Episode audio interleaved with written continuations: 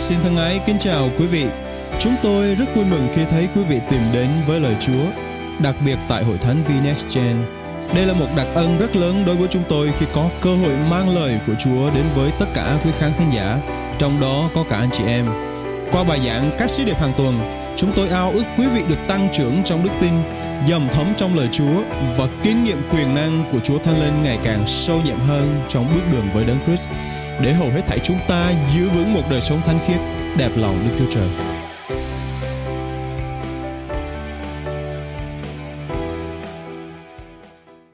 Xin kính chào hội thánh. Chúng ta sẽ tiếp tục loạt bài giảng về Chúa Giêsu ngày hôm nay. Chúng ta đã nghe về Chúa Giêsu là sự cứu rỗi của chúng ta. Ngài là con đường duy nhất dẫn chúng ta đến sự cứu rỗi và chỉ qua Ngài mà thôi. Ngài cũng là bạn hữu thật sự của chúng ta là người bạn tri kỷ mà chúng ta biết rằng Ngài cảm thương cho chúng ta, thấu hiểu nỗi đau của chúng ta.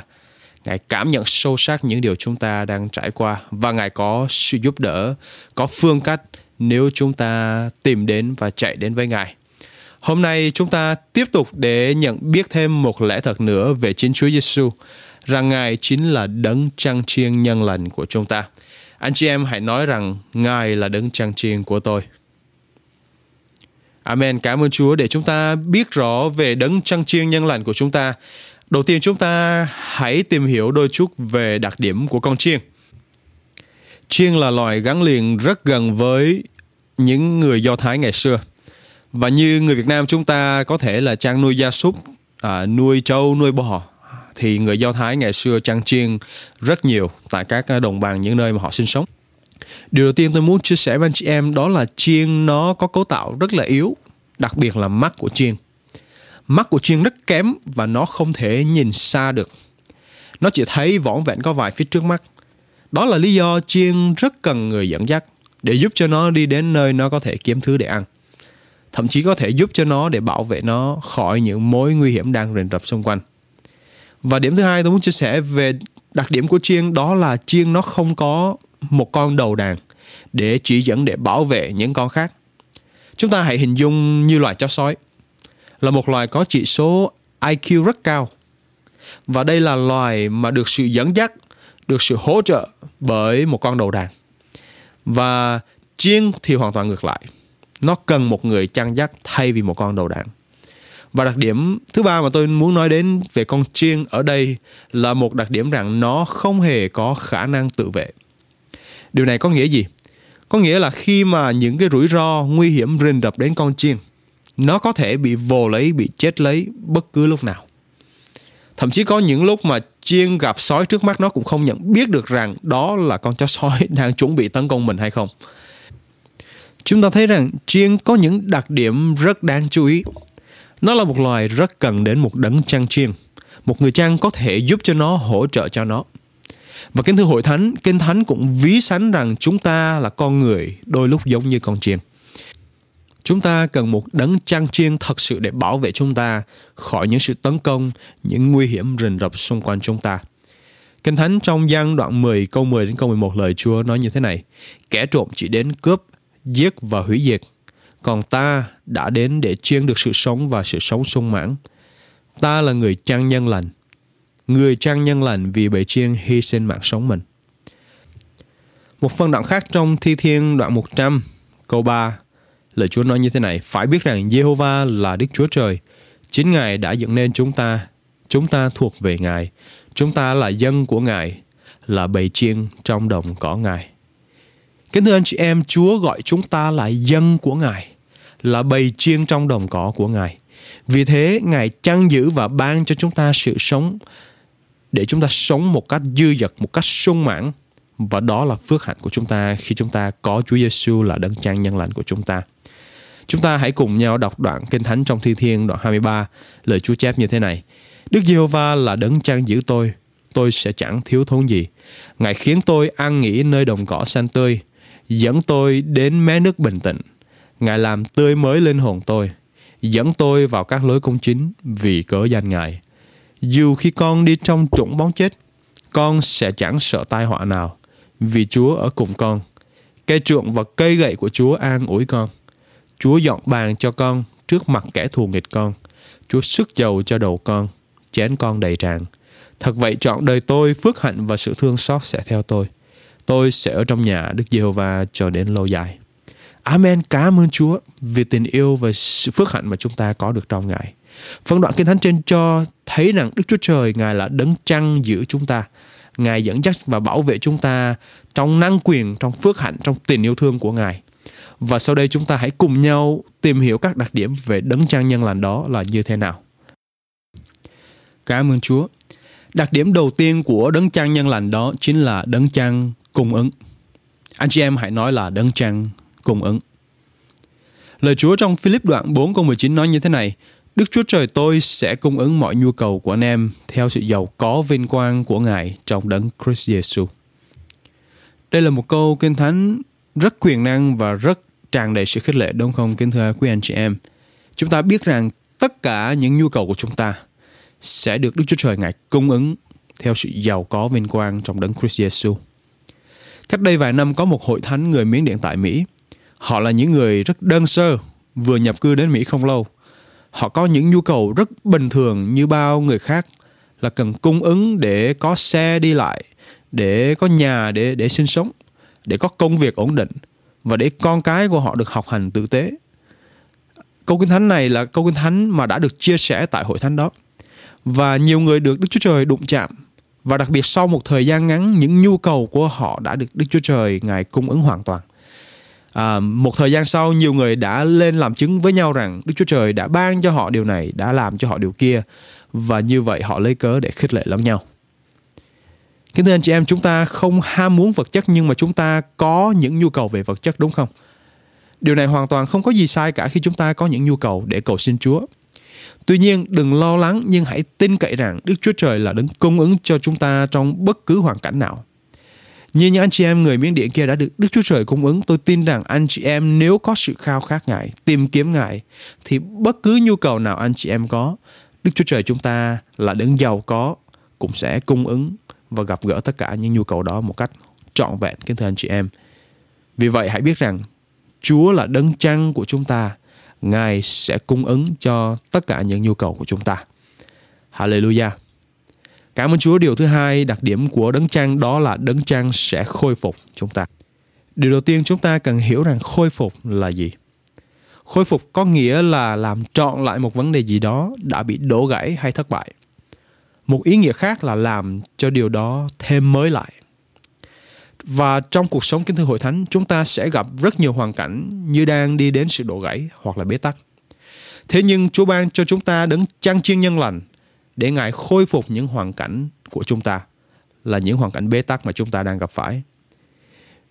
Ví dụ như khi chúng ta đang đi trên đường thì xe bị sự cố hư hỏng hoặc là có những cái trục đặc nào đó khiến cho chúng ta không đi tiếp được nữa thì chiếc xe cần được sửa chữa mới có thể tiếp tục sử dụng đúng không? Thì cũng như vậy khi mà chúng ta có những nan đề không được sửa chữa, khôi phục thì cuộc sống của chúng ta sẽ rất bấp bênh và gặp nhiều thách thức nghiệt ngã, gặp nhiều khó khăn và cản trở. Nhưng mà chúng ta có Chúa là đấng khôi phục các hoàn cảnh của chúng ta, là đấng sửa chữa lại các vấn đề của chúng ta, là đấng sẽ mở đường để cho chúng ta có thể vượt qua những rào cản trong cuộc sống của chúng ta, hầu chúng ta tiếp tục bước đi trên chặng đường mà Đức Chúa Trời Ngài kêu gọi và Ngài đặt để cho mỗi chúng ta. Trong Corinto đoạn 15 câu 22 lời Chúa có nói như thế này Như trong Adam mọi người đều chết. Cũng vậy trong đấng Christ mọi người đều sẽ sống lại. Chúng ta thấy rằng Adam chính là tổ phụ của chúng ta đã được tạo dựng theo hình ảnh tuyệt đẹp của Đức Chúa Trời. Và Adam đã để tội lỗi sự chết đến với thế gian bởi sự không vâng phục Ngài. Và vì thế trong Adam kể cả chúng ta và tất cả mọi người đều sẽ kinh nghiệm sự chết bởi tội lỗi đã tràn vào thế gian. Tuy nhiên trong đấng Christ Jesus, trong Chúa cứu thế của chúng ta, mọi người sẽ sống lại, sẽ được phục hồi. Và tấm lòng của Ngài chính là để khôi phục chúng ta, kính thưa anh chị em. Chúa Giêsu Ngài ao ước để khôi phục những tổn thương của chúng ta, phục hồi những vết thương bầm tím của chúng ta, kể cả những vết thương trong lòng của chúng ta. Những vấn đề tưởng chừng như đã bị đổ gãy trong đời sống chúng ta, Chúa Giêsu có thể khôi phục lại chúng ta. Hội thánh thân mến, anh chị em có gặp phải những hoàn cảnh mà cảm thấy bế tắc và không thể nào thoát ra được khỏi những bế tắc đó không? Hôm nay tôi muốn khích lệ anh chị em rằng Chúa Giêsu là đấng trang có thể khôi phục tất cả những hoàn cảnh và những bế tắc trong cuộc sống của chúng ta. Qua đó chúng ta có thể tiếp tục vui hưởng trong Ngài, bước đi trong sự phước hạnh mà Đức Chúa Trời Ngài có trên cuộc đời của chúng ta.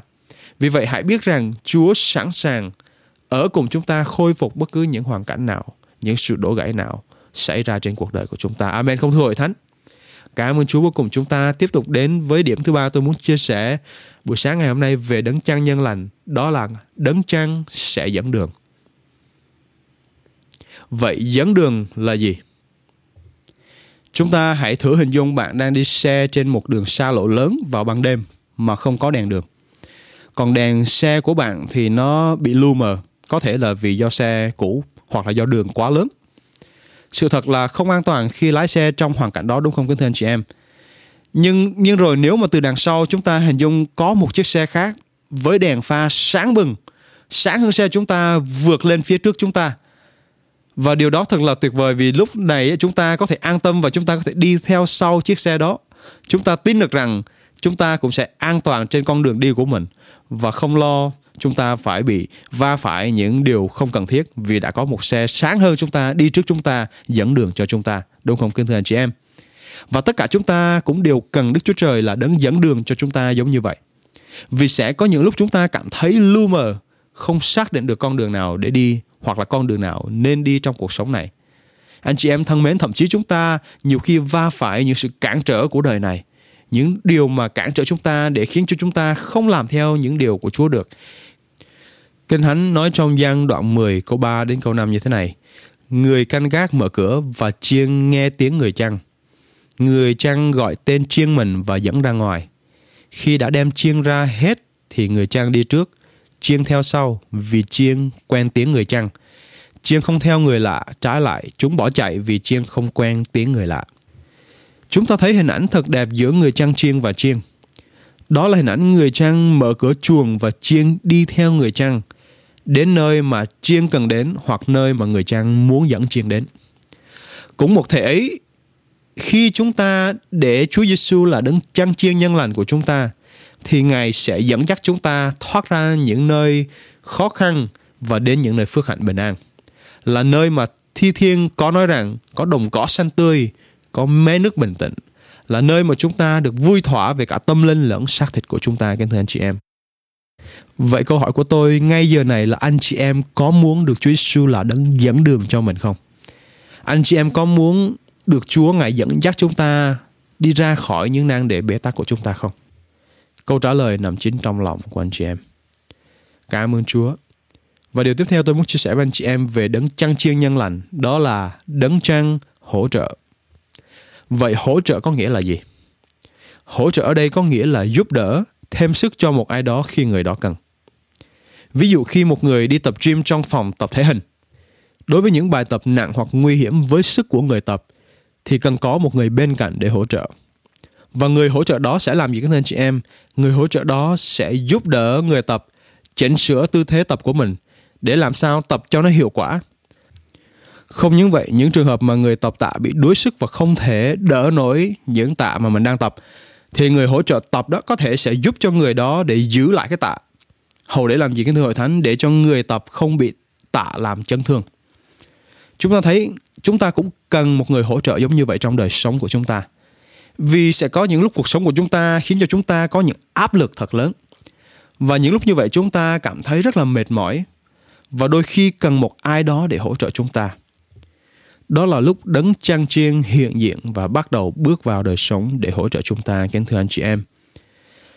Sự dạy dỗ của Phaolô trong thứ hai Timothy đoạn 4 câu 16 17 như thế này. Khi ta biện hộ cho mình lần thứ nhất, không có ai ủng hộ ta cả. Tất cả đều bỏ rơi ta. Xin Chúa đừng chấp trách họ. Nhưng Chúa đã đứng bên ta và ban năng lực cho ta để ta có thể rao truyền tin lành một cách chu toàn cho tất cả dân ngoại đều nghe và ta đã được giải cứu khỏi hàm sư tử. Kính thưa anh chị em, sứ đồ Phaolô đã rao giảng tin lành của Chúa cho rất nhiều người ngoại. Ông đã đi đến những nơi mà không có người tin Chúa. Và đó chính là mục đích mà Đức Chúa Trời đã sai phái ông. Nhưng mà công việc đó không phải lúc nào cũng suôn sẻ, không phải lúc nào cũng dễ dàng. Không phải lúc nào cũng có ai ủng hộ ở bên vực mình cả.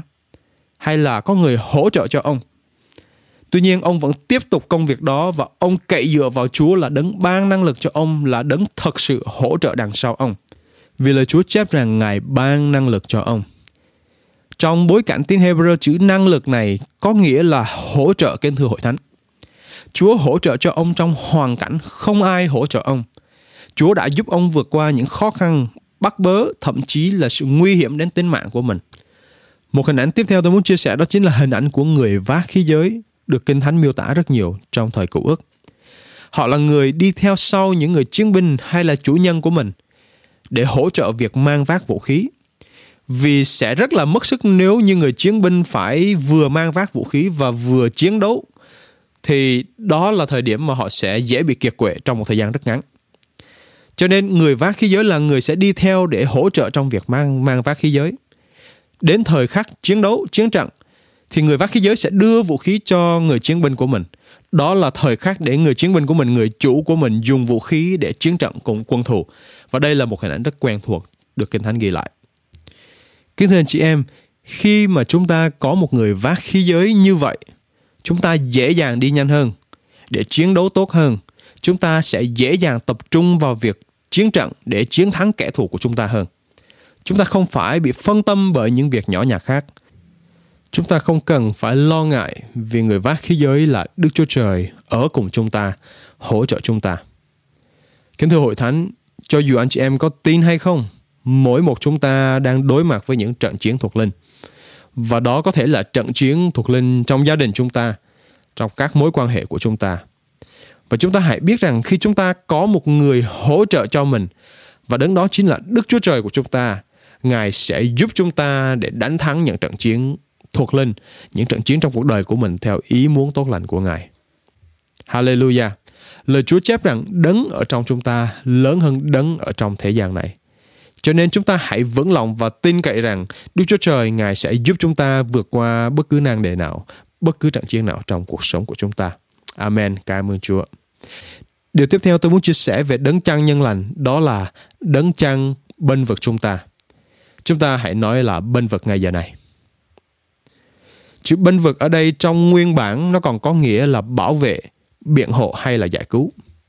Lời Chúa trong Esai đoạn 37 câu 35 nói như thế này. Vì ta và vì David đầy tớ ta, chính ta sẽ bảo vệ và giải cứu thành này.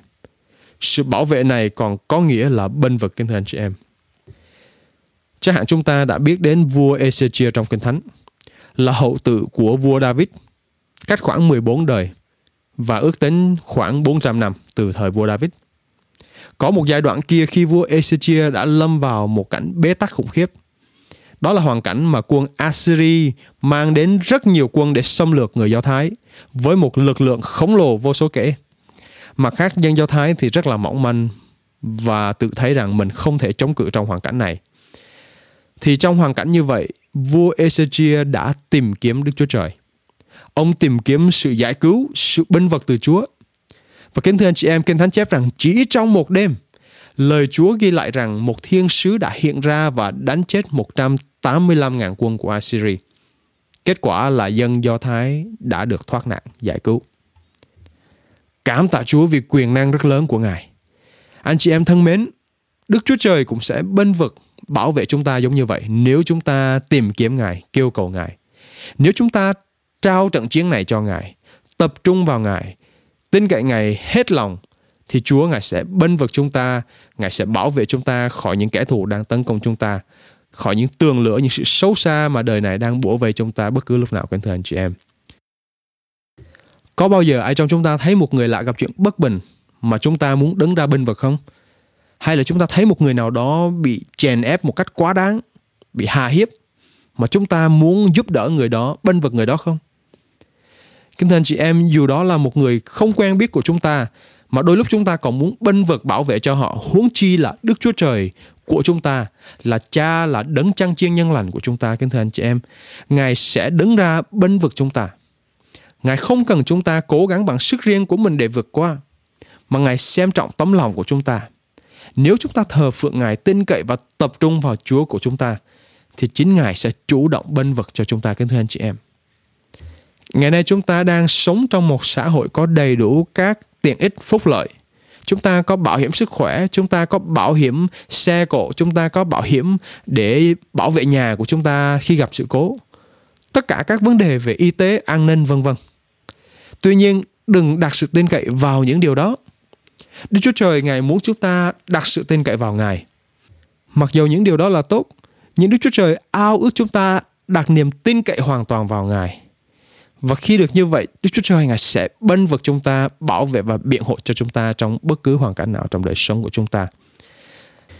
Theo những thống kê gần đây cho thấy, các phép lạ của Chúa xảy ra rất nhiều nơi trên thế giới, đặc biệt là những nước nghèo, những nước đang phát triển. Những nơi có vẻ như còn nhiều khó khăn, thiếu thốn, nhưng mà họ đến với Chúa bởi tấm lòng đức tin rất là đơn sơ, rất là thuần khiết Đức Chúa Trời đã thực hiện nhiều việc lạ và lớn lao trên đời sống của những người tại những, những đất nước nghèo đó. Và điều quan trọng cốt lõi ngày hôm nay chúng ta cần học đó là đặt sự tin cậy hoàn toàn nơi Chúa của chúng ta, chứ không phải vào những điều của con người. Thì Đức Chúa Trời Ngài sẽ bênh vực cho chúng ta, kính thưa anh chị em. Cảm ơn Chúa. Điều cuối cùng tôi muốn chia sẻ về đấng trăng nhân lành của chúng ta, đó là đấng trăng sẽ ban phước chúng ta. Có một câu chuyện về người mẹ kia khi nuôi hai người con của mình. Bà chỉ là một người rất bình thường thôi, thậm chí có những hoàn cảnh thiếu thốn trong đời sống của mình. Tuy nhiên, một trong hai người con của bà khi được nuôi dưỡng, được dạy dỗ lời Chúa đã trở nên một người rao giảng tin lành, đầy sự sức giàu, đầy năng quyền và người con của bà đó đã mang hàng ngàn người đến với Chúa Giêsu tiếp nhận Chúa. Và khi bà kinh nghiệm điều đó, bà thấy rằng đó là phước hạnh vô cùng lớn lao trên cuộc đời của bà. Không có tiền bạc nào có thể so sánh được. Kính thưa anh chị em, nếu chúng ta chỉ tập trung vào tiền bạc thôi, thì chúng ta sẽ dễ mất đi rất nhiều những phước hạnh khác mà Chúa có thể ban cho chúng ta. Cho nên khi chúng ta nghe rằng Chúa ban phước cho chúng ta, thì Ngài đang ban phước trên tất cả các khía cạnh của cuộc sống chúng ta. Không chỉ là tiền bạc, nhưng mà nó còn bao quát hơn cả tiền bạc bao gồm hết tất cả những lĩnh vực khác như sức khỏe, các mối quan hệ, con cái, gia đình, mối quan hệ với Chúa, việc làm ăn, vân vân và vân vân. Chúng ta hãy nhìn xem lời Chúa trong Hebrew đoạn 13, câu 20, 21 phần A nói như thế này. Cầu xin Đức Chúa Trời bình an là đấng bởi huyết giao ước đời đời mà đem đấng chăn chiên lớn là Đức Chúa Giêsu Chúa chúng ta ra khỏi cõi chết. Ban phước cho anh em mọi ơn lành để làm theo ý muốn của Ngài. Kính thưa anh chị em, Chúa ban phước mọi ơn lành theo ý muốn của Ngài, không phải chỉ là ban cho những vật chất hay là những đáp ứng theo mong muốn của chúng ta mà thôi. Sự ban phước của Ngài lớn hơn như vậy. Kinh Thánh còn nói rằng Chúa muốn chúng ta nhận được mọi phước hạnh để chúng ta có thể làm theo ý muốn của Ngài. Và ý muốn của Chúa là tốt lành trên cuộc đời của chúng ta. Cho nên khi chúng ta có những ân tứ hay những phước hạnh nào được Đức Chúa Trời ban cho, Chúng ta hãy dùng những điều đó để làm theo ý muốn của Đức Chúa Trời. Vì Chúa sẽ sử dụng để xây dựng vương quốc của Ngài bất cứ nơi nào chúng ta ở, bất cứ mọi nơi chúng ta đi. Một ý nghĩa khác về chữ ban phước ở đây còn có nghĩa là lấp đầy.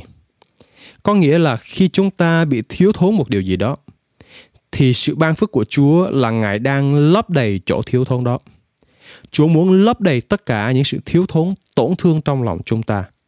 Chúa muốn lấp đầy những suy nghĩ trần tục của chúng ta bằng những suy nghĩ thiên thượng của Ngài. Và đó cũng là cách mà Ngài ban phước cho chúng ta, kính thưa anh chị em. Vì vậy hãy biết rằng đời sống yêu mến và tin kính Chúa, Chúa sẽ ban phước cho chúng ta. Ngài sẽ lấp đầy những lỗ hổng trong lòng của chúng ta. Tóm lại, kính thưa anh chị em, đấng trăng chiên nhân lành mà chúng ta tìm hiểu ngày hôm nay, đó chính là Chúa Giêsu, cũng chính là Đức Chúa Trời của chúng ta. Ngài là đấng trăng cung ứng chúng ta Ngài là đấng trăng khôi phục chúng ta, dẫn đường chúng ta, hỗ trợ chúng ta, bênh vực chúng ta và Ngài sẽ ban phước cho chúng ta. Xin Chúa ban phước và ở cùng hết thảy quý ông bà anh chị em. Amen. Cảm tạ Chúa vì lời Ngài. Anh chị em có thấy được phước sau khi nghe sứ điệp vừa rồi? Hãy tự do chia sẻ để nhiều người khác cũng có cơ hội lắng nghe lời Chúa nữa. Nguyện xin Chúa ban phước và ở cùng anh chị em Hẹn gặp lại trong sứ điệp tiếp theo.